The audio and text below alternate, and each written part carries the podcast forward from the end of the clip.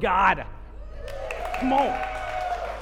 I'm a, I'm a, I'm a little I'm a little excited. Uh, I, I, this series has been a blast for me. I don't know how much fun you've been having, but I have had a blast. I was it was so funny because midweek uh, this past week uh, they were I was uh, at a, my daughter's volleyball game and, and one of uh, one of our church uh, people part of our church family he's like he's like you know how hard it is to explain to my parents that my pastor had a weed eater on the stage.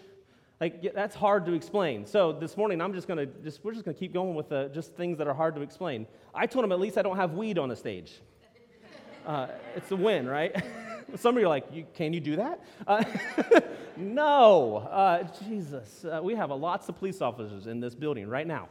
Uh, so uh, we, man, it's, it's been a fun, fun series. So the, the whole point of this series has been to join the story, and that's because we. I want you guys to understand that the story, that the, the Word of God is not, this is kind of, I, have shared this over and over again, and I, I, I don't want to ever get like where you get redundant, and Josh, you said that before. I want this to like get into you and for you to understand this. This is not a list of facts. This is not a bunch of fairy tales. This is God's story.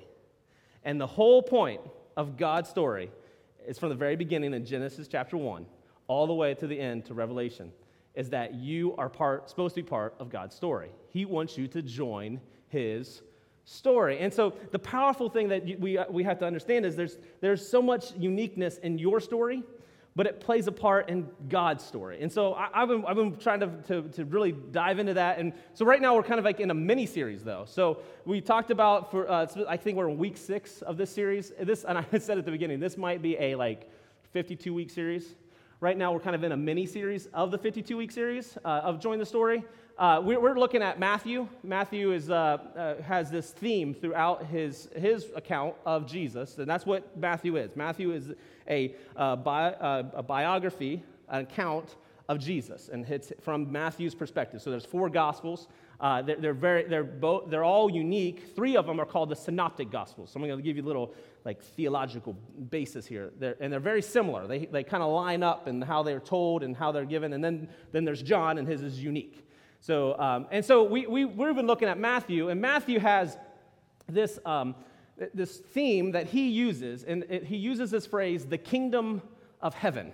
And that's the story that Matthew's really wanting you to grab hold of. So he's telling a story, and he keeps emphasizing this, this phrase, the kingdom of heaven. So the kingdom of heaven is found in Matthew, uh, it's from Matthew chapter 3, 4, 5, 6, 7, over and over and over again. It is the theme that he's trying to get across to us. And then you get to Matthew chapter 13, right? This is like the middle of the book of Matthew. And he begins this stories uh, that he's telling. You may have, if you grew up in church and you went to Sunday school, you may have heard them called parables. And parables are stories that Jesus is telling. So he gets into this list of parables that he's telling, and uh, he goes and, and dives into each one of them. And each one of them begins with this phrase the kingdom of heaven is like.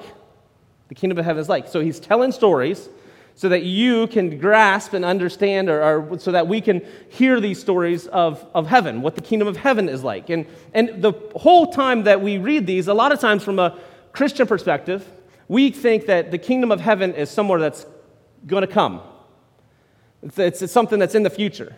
That we're, we're in this earthly kingdom right now, and this is the old creation, and someday we're going to have the new creation. But that, that's not the way that Jesus explains it at all. He says the kingdom of heaven is here. Say, say that to, right now out loud, everybody together. The kingdom of heaven is here. And he's, he's talking about this, and I, I love the visual. I'm, I'm, a visual thinker, so this is, this is how I, I see things. I, the Bible Project gets this beautiful uh, illustration. So instead of thinking of it as two separate creations, and one's going to end and the other's going to start, Jesus is saying there's two, the, the two kingdoms are going to cross over, and that the new kingdom is going to take over the old kingdom. And he says, the kingdom, Jesus over and over, the kingdom of heaven is here. And then he goes to the cross. He dies on the cross, is buried in the grave, is then resurrects and tells his church, his disciples, hey, now I'm turning this over to you. You're partnering with me. Remember, the story from the very beginning is that you're supposed to be part of this. You're, this is, I need you to be my church. The church literally is the hands and feet of Jesus. It's not this building. Please don't ever think that this is the church, this building. That's why we make an emphasis on our, even our signings, our logo, logo or what, all that stuff, is that this isn't authentic church. This is where authentic church meets. So this is authentic church meets at 201. That's it. That's why we have a big at 201 out there. That's the AC logo, which happened to work out very well. We didn't mean for that to work. It just did. It's at 201. So this is, this is where the church meets. And he's saying, I need you guys to be my hands and feet. And when you do that, you're joining his story. So last week we looked at, the, two weeks ago, we looked at the first part of this, these parables where Jesus says that we, uh, he, he, says you need to be hearers. So it's the parable, you in the Bible calls it, most titles it gives is the parable of the sower. And that's, that's okay, but the actual, the best title would be the parable of the soil. It has nothing to do with the sower. The sower is the same, the seed's the same. What the only thing that changes in the story is the soil. And so, how you hear. And then last week we talked about how, what we're responsible for. We looked at the parable of the wheat and the tares. Now, I'm not going to recap those because you need to go listen to those on, on, our, uh, on our app. You can download those or listen to them there. But I want to go to the very next parable, very next story. Uh, the NLT calls it a illustration. So let's jump in. In your notes, there's Matthew chapter 13, verse 31. And before I do this and get into this, this parable, I need you to help me do something. So there's a bunch of people watching online. Uh, Corey works really hard at making all this. Pastor Corey has been like back there, things are been filling. I've been watching him running back and forth. So I need you to make sure we look back at the camera and we tell the jail campus that, we're, that they're part of our church family and we're so thankful that they're here, and also for those that are joining us online. So, everybody ready? Re- I mean, I need it loud this time, okay? Hey, you guys over at the jail campus, online, everybody join us on the website. We're so glad you're part of our church family. Come on, church, welcome them in.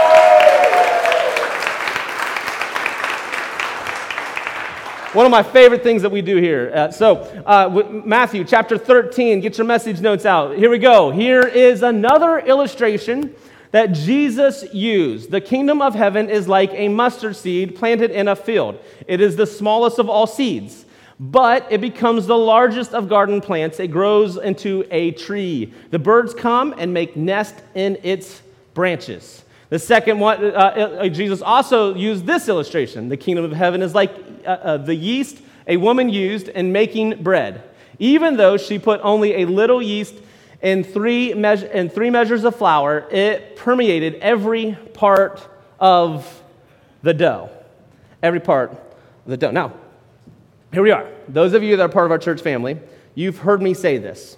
And you, I need your help in, in making sure everybody gets this down pat. So, when we study the Word of God, there's a couple things that are important. There's three things that are really, really important. Number one is what? Oh, man, you guys are learning. Number two is what? Okay, the third thing, really important here, that you get this one. I need you to say it as loud as you can. What's the third most important thing in studying the Bible? Context. Look at you. You guys are so smart. So here we are. So context. So we read these, and these are two parables. And the, the uh, theologians call these parables twin parables, meaning they have very similar meanings told in different ways. So they're not identical twins, they're parables, they're twins that have a similar story, a similar point that they're trying to get across. And, and when you look at the Gospels, they actually are used. Uh, Matthew and Mark both have them uh, back to back. Uh, Luke uh, separates them. But let's, let's look at these as, as twin parables, and they have a good point that they're trying to get across to us. So the, the first part of the parable is about a, a mustard seed. So, uh, real quick, has anybody ever seen a mustard seed? Okay, everybody that has, let's do this together. I, am going to help you crowd participate. You ready? If you've ever seen a, a, a, mustard seed, raise your hand. Okay, right now, I just tricked every one of you that didn't raise your hand because every one of you that is in this building has seen a mustard seed. Okay, because here's a jar full of them. Now, this is a jar full of them, and here is, I, I need, man, it is like, it's super small. Catch that. Good catch pretend like he caught it. Like, yeah, I got it. I mean, these, I mean, it is super, super tiny. I mean, when you get to the size of these, and I mean, they, they are here. Yeah, good catch, Kenny. Yeah, uh huh. No, they, they are, I mean, they're tiny. And whoever vacuum cleans the auditorium this week, I love you. Uh, so, but the, the, point is here, here's a picture so that you guys can see blown up how big one is in the palm of your hand. There's actually two in my hand now. That's, that's how small they are. Tiny, tiny little seeds. And, and so I wanted you to get a visual of what it is. Now, the, the, Jesus says that the, the kingdom of heaven is like a mustard seed. And it is like the, small, the smallest of all seeds. Now, real quick, I, if, I have a skeptic in here. I, I love that you're here because right away, the, you're going to go, well, let's look up and see if this is actually the smallest of all seeds because the Bible and science don't match. Okay.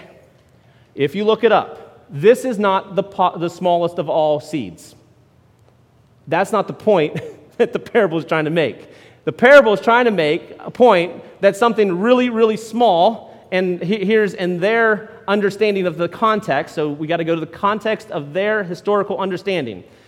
The, the, this was a Roman uh, proverb. This was a Greek proverb. This was a proverb used over and over. This wasn't Jesus' new saying. Jesus didn't come up with this all, like, hey, he was using a saying that they all understood. He was, he was using something that everybody had heard before the kingdom of heaven. He just related it to a kingdom of heaven is like something small that's planted and then grows into something large. Now, the, here's so that you understand how large one gets. Here's a picture of a uh, mustard uh, plant bush that took off in California after a forest fire. So, a forest fire t- uh, took out a huge part of this, and somehow a mustard seed some, one, how many ever, got put in this field, and then it went crazy. And that is a person, that's the top of their head. That's an adult walking through a field full of mustard. Now, here's a picture of in Middle East, uh, of actual, you know it's the Middle East. I mean, look at that guy. That's Middle East all over it. That is a mustard bush. Uh, I, have, I was going to use some pictures from my trip to, to, in 2010, but again, I used an iPhone and the pictures, the, the quality is terrible. So, so, everybody's like, oh, I'm not listening to anything else he says. He just dogged an iPhone.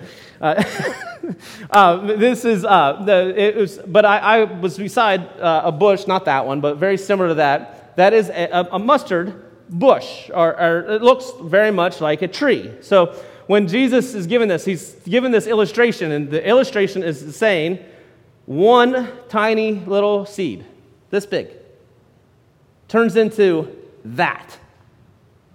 Wow. I mean, this is, he is, he's giving them a visual that they would all have understood because they all had seen this. Uh, in fact, uh, when you look through Israel text, that there's actually laws of where you can plant mustard and where you can't pl- plant mustard. They had these rules of you could, if you had a garden this size, so size, you could plant them here. If you had one larger, you could plant them in this area. And so th- this was something they all understood. And so now, in context, you have a picture now of what it means to say that a mustard seed turns into a mustard bush. And then that it would provide the shade, a place for birds to find shelter. It's, it turns into giving uh, uh, protection. And so here it is that this mustard seed gives this protection. Now, that's the first parable of, the, of these twin parables. The second one is about yeast. He says, The kingdom of heaven is like yeast that a woman uses to bake with. And, and here, uh, this is where Jesus is kind of messing with them. Because in his, as he says that the kingdom of heaven is like, the last thing they would have thought that he would say would be yeast. Because in every other setting, in every other uh, uh opportunity that you look in histor- historical context, and, and when they used yeast as an illustration of something, it's always negative.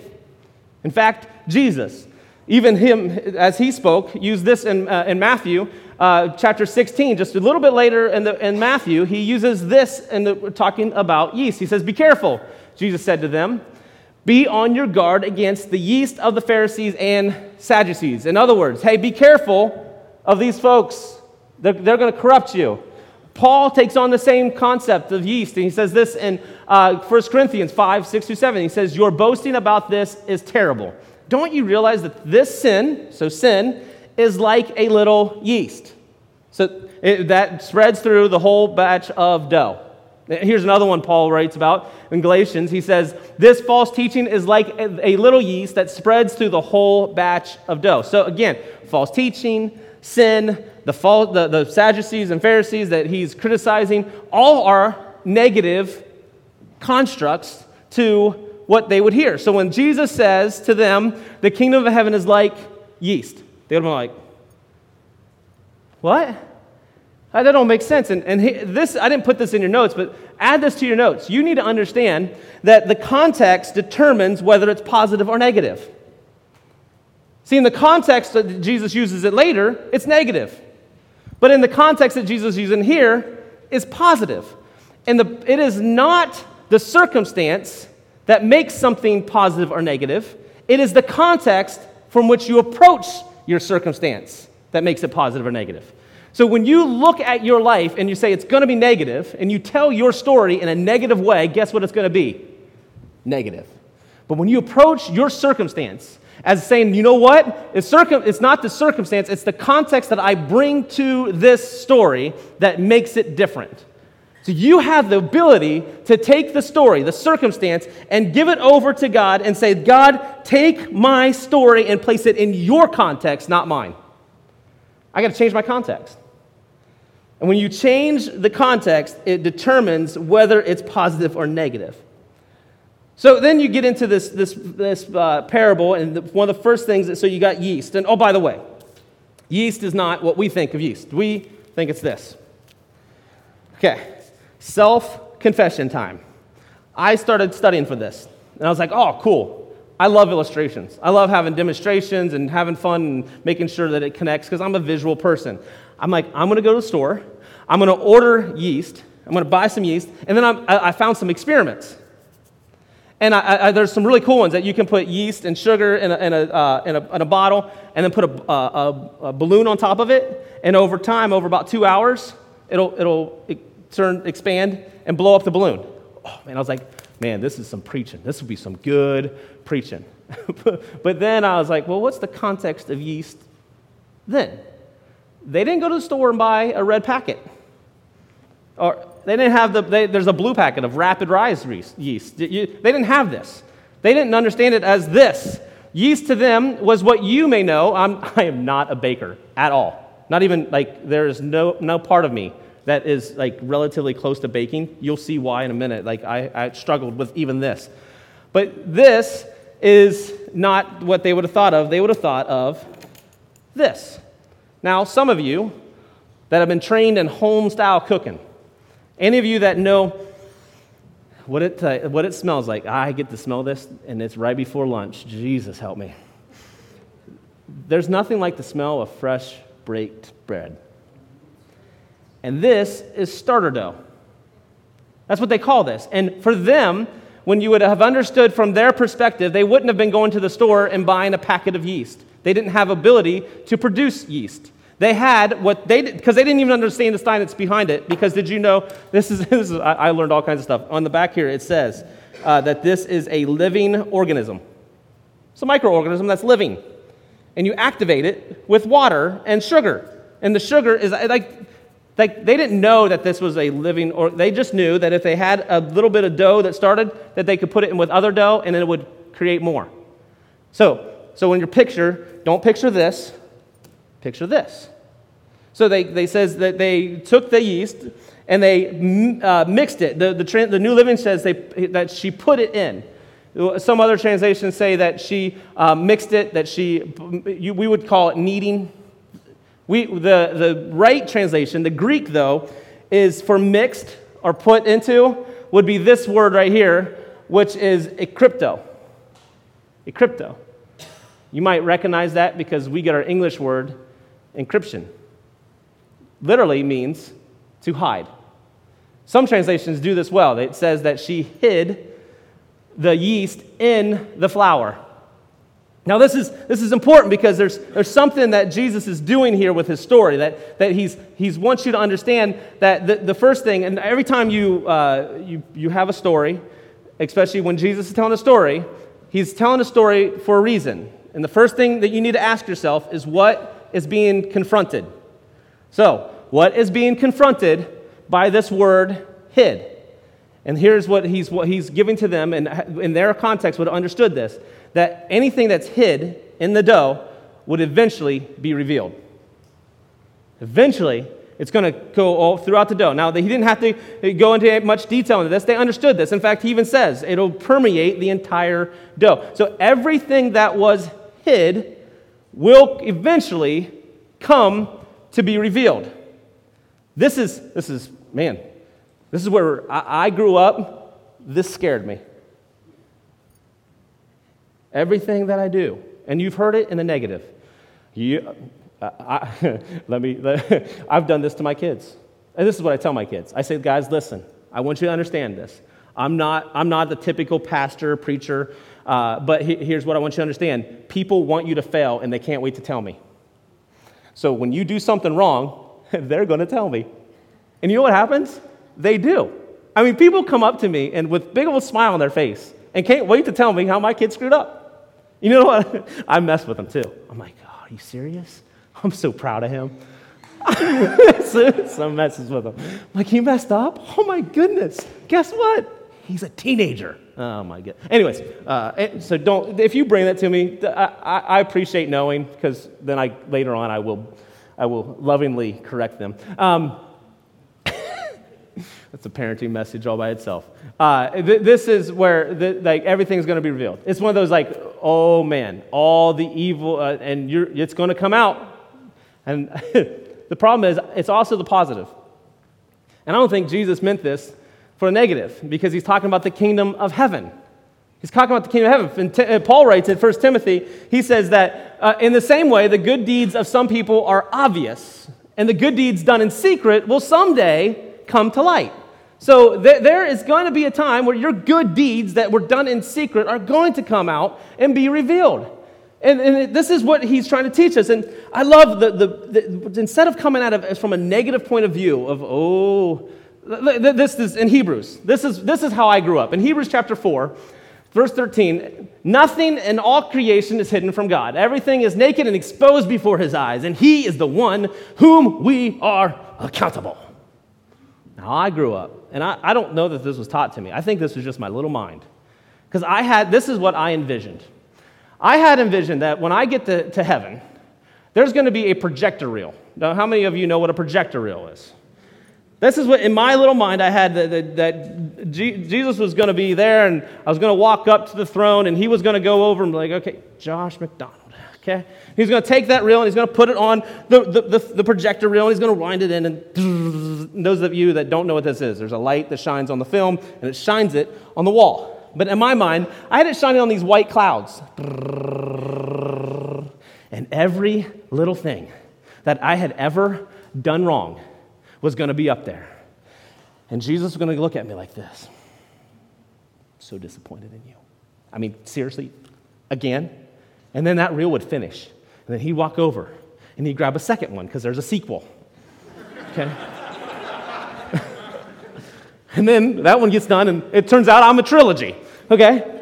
And all the evil that I've ever done is revealed on the heavens clouds, and God was going to punish me for what I was doing because He was going to hold me accountable. This verse continues. So then, since we have a great high priest who has entered heaven, Jesus, the Son of God, let us hold firmly to what we believe. This high priest of ours understands our weaknesses. For he faced all the same testings we do, yet he did not sin. So let us come boldly, not with whimpering not with shame, not with disappointment and ready for to be struck by lightning. Boldly to the throne of our gracious God, there we will receive his mercy and we will find grace to help us when we need it most.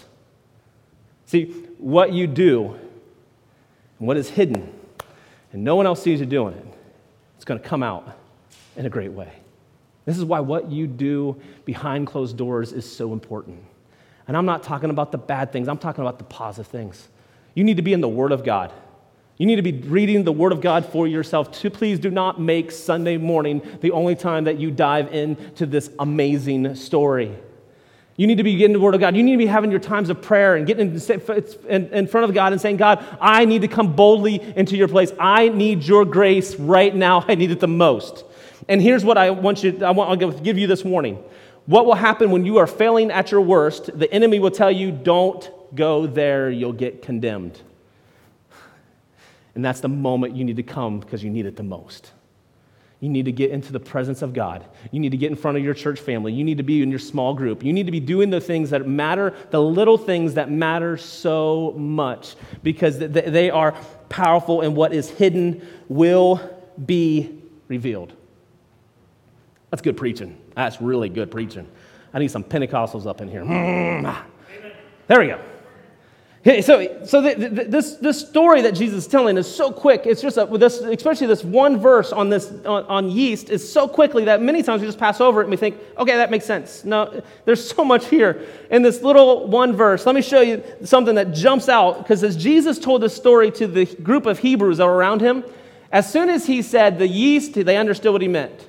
And then as soon as he said that the woman used three measures of flour, they immediately go, I know what he's talking about.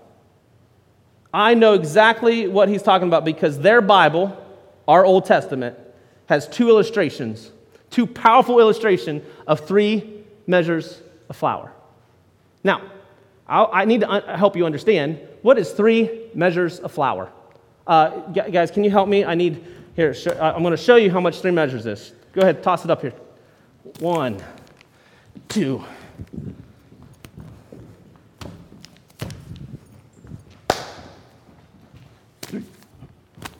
Okay? We're almost there. Keep them coming. Yep. Look about. Is that all of them? And we didn't break any. That would have been really cool. Like, I could have done LeBron. Um, this is three measures. Well, depending on what some scholars say it's 40 pounds, some say it's 60, so I went with in between 50. 50 pounds of flour. Now, if I'd have gone with 40, that's still a lot of flour. And it's not like you're going to make a little, by the way, uh, this would be about 120 loaves of bread. That's a little bit more than just uh, what I need for my family or to make it through this week. I'm going to come back to that. But here it is. This is, this is what three measures of flour looks like. Now, when they heard that, that, that topic, three measures of flour, there's two stories in the Old Testament that immediately would have came to every single Jew's mind. The first one is where Jews get their foundation in Genesis chapter 18. In Genesis chapter 18, I got one verse in your notes, but here's the whole thing. It says, The Lord appeared again to Abram, Abraham near the oak grove belonging to Mamre. Now, he, let me give you some context to this verse. Because uh, before this, in Genesis 12, God comes to Abram and says, Abram, I am going to make you the father of many nations. And so this, is going, this is going to happen, and um, it's going to be great. And then at this point, God, right in, the, in Genesis 17, he comes to him and he says, Okay, if you're going to be the people of my covenant, every male needs to be circumcised. Abram, Abraham is 99 years old when he gets circumcised. Like, ow. and not only does he get circumcised, but he circumcises every other person, hundreds, every male that's in his, uh, in his group of people, the day before this happens. So here he is sitting at his tent, and show, three people show up at his tent. And here's what it says. So just imagine uh, you're probably not having your greatest day, okay? One day, Abraham was sitting at the entrance of his tent during the hottest part of the day. He looked up and noticed three men standing nearby. When he saw them, he ran to meet them and welcomed them, bowing to the ground. He says, my Lord, he said, if it pleases you, stop here for a while, rest in the shade of, these, uh, of this tree while water is brought to wash your feet. And since you've honored your servant with, the, with this visit, let me prepare some food to refresh you before you continue on your journey.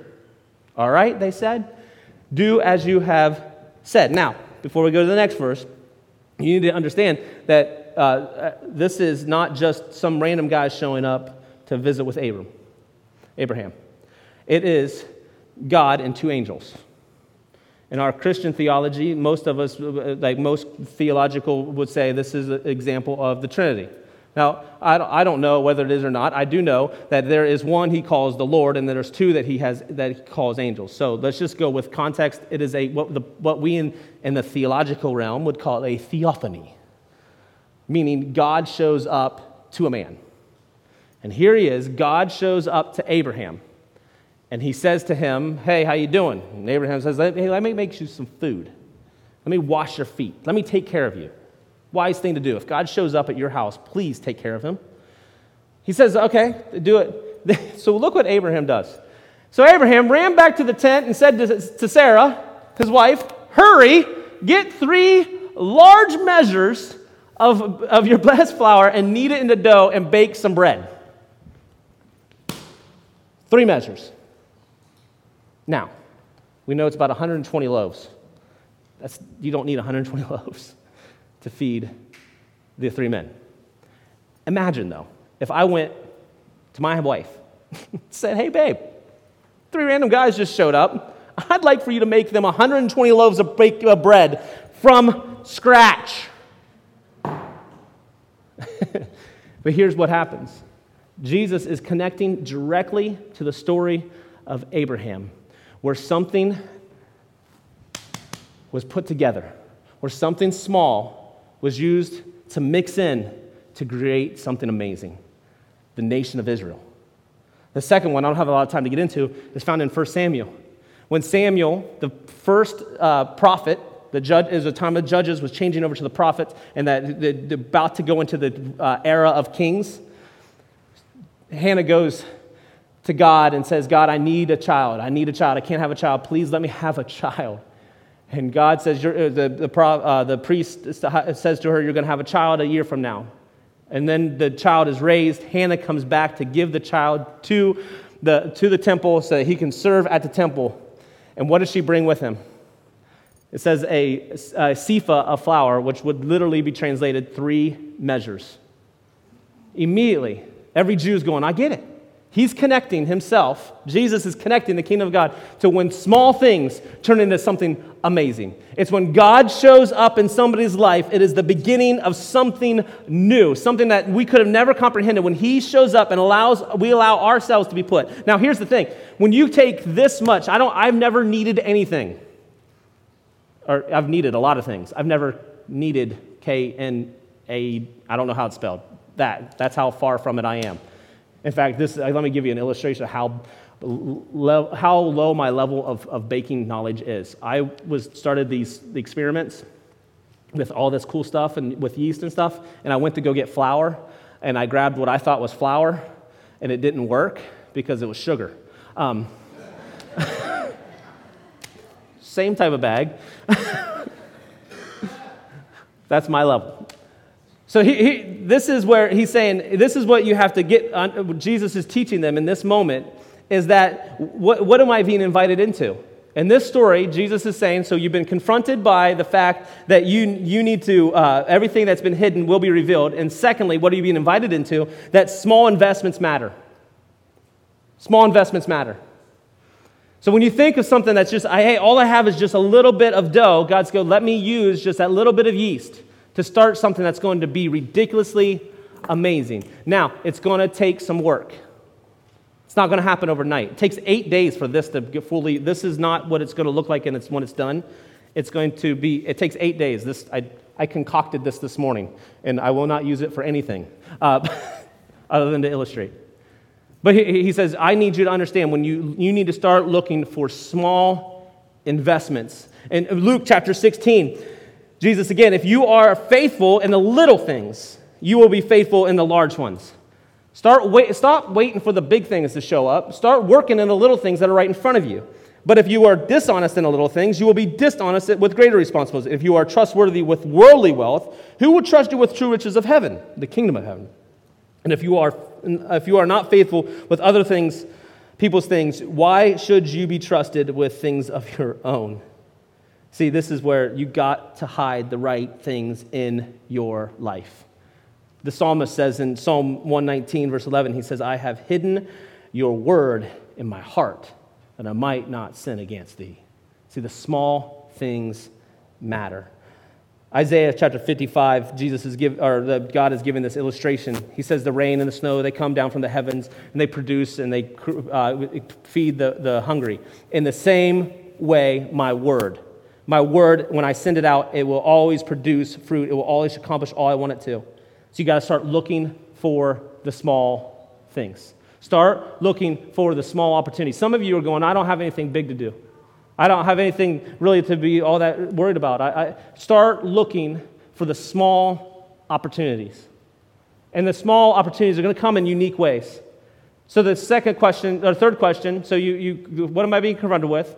Is that uh, everything that's hidden will be revealed. The third, second question is what am I invited into? That is that, I, that small investments matter. The third thing is that how do I live this out? You live to give. In both of these illustrations, the first one is the mustard seed. Mustard seed turn, goes from being a little seed, something really small, and turns into a bush that gives provision to the birds. The second thing is the, is the little bit of yeast that turns something from that's just a small batch of, uh, of this little stuff and turns into 120 loaves. No woman bakes 120 loaves for herself. What is she baking for? Her village. She's baking for her village. So Start living to give. Serve in the littlest ways. Serve in the littlest of ways. Here's, here's what happens. Let me use, I got one up here. Here's what happens when we, a lot of times we, we come to church we say, you know what? I'm here to get served. I need, I need, I need fed. Feed, feed me some really good stuff. And man, the worship better be good and, and the message it needs to be good because man I've, I've had a tough week and i need fed there's not much difference between saying hey i need to come to be served to saying i'm here to serve and this is the difference between saying you know what i see the little things See, that's the littlest of things. And every testimony and every story we've gotten from you guys' story, it's the smallest of things that makes the biggest of deals. It's the smile that they got when they walked in the door. It's the hug that they received when they experienced this moment. It's, you know what? You can start looking for small ways to serve. Might be the smile that you can give somebody when you join the dream team. Growth track starts tonight, 6 o'clock, K5 room, right over there. Jump in. You know what the best way for you to serve in a little way? is to serve little ones. If you show up and demonstrate your love for an hour and a half to some little guys, little girls that need, just need to be demonstrated God's love, it doesn't take a lot. It's just a small investment in your week to make a huge difference. Start looking for ways that are small to serve. I have a story I want to share with you. It's story from, from English. English was, was on the worship, led worship this morning. And I want you to pay attention to her story. Because her story is unique in that it shows us all three steps here. That there are small things that are hidden in her life that she didn't, to, as she was going through them, didn't understand what they were. There's some moments where there's some small investments that are made in her life that made a huge difference. And then it turns out that those things she begins to live out. Check out uh, English's story. Hello, my name is English Kaput, and I serve as the prayer team coordinator and on the worship team here at Authentic Church. Like many couples, my husband and I struggled with infertility and pregnancy loss. And although we were successful young adults and had access and the means to what the world said would help us achieve pregnancy, we were still unable to achieve our dream of raising a family on our own. When I felt like giving up, God surrounded me with a group of believing women. And it was these women that showed me how to pray and how to fast and how to be encouraged. And as I started to look towards God and not man to help me, God began to really work in my life. He began to work in my husband's life, and He really began to work in my marriage. And things began to change. And eventually, God blessed me with this family that I so much longed for. Through all of this process, God began to show me what my purpose really was. And He's given me a heart for women, and He's given me a heart for women whose struggle was similar to my own or other struggles. He showed me that truly I am to come up beside them and pray with them and help them to feel empowered and encouraged. So, with my struggle, God showed me who He was, but He's also empowered me to live out my purpose. Lord Jesus, Lord, I pray over this church right now that we understand, Lord, that you have in us, we've been living out this, this life of walking with you. Lord, that we stand strong, that our circumstances may seem difficult, but we can lean on you, that the smallest of things are going to make the greatest of impact. And Lord, as we walk in our journey, that we can understand that we can live to give. Lord, that this group of people, those that are hearing this message right now, would understand that we have the opportunity to make a great impact with the smallest of steps. Lord, in Jesus' name we pray. Amen.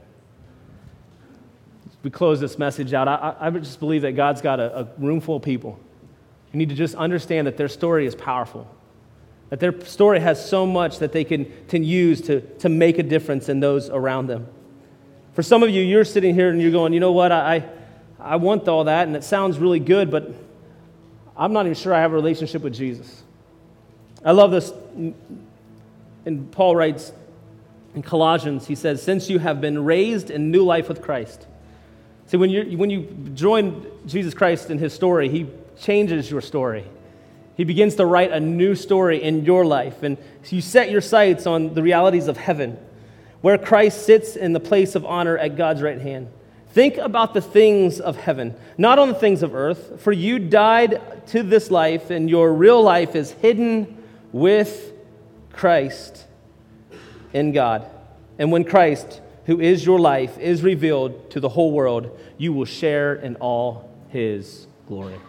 Today, I want to give you that opportunity to hide your life in Christ that all your sins and all your failures and all your mess ups that you think are holding you back will be hidden in Him. And as a result, your life will shine forth. And you will produce beyond anything that you've ever thought. And it's simple step of repentance. And repentance just means that you stop writing your own story and you turn your story over to Jesus Christ. And you, you say, God, I need you. And so I want to pray this prayer right now, and I want everybody to put your heads down, your eyes closed, and I want this to be a moment for you. Now, this is going to be, eh, for some of you, a moment where you say a prayer that begins a, a relationship with Him, or maybe you're going to renew that relationship with Him.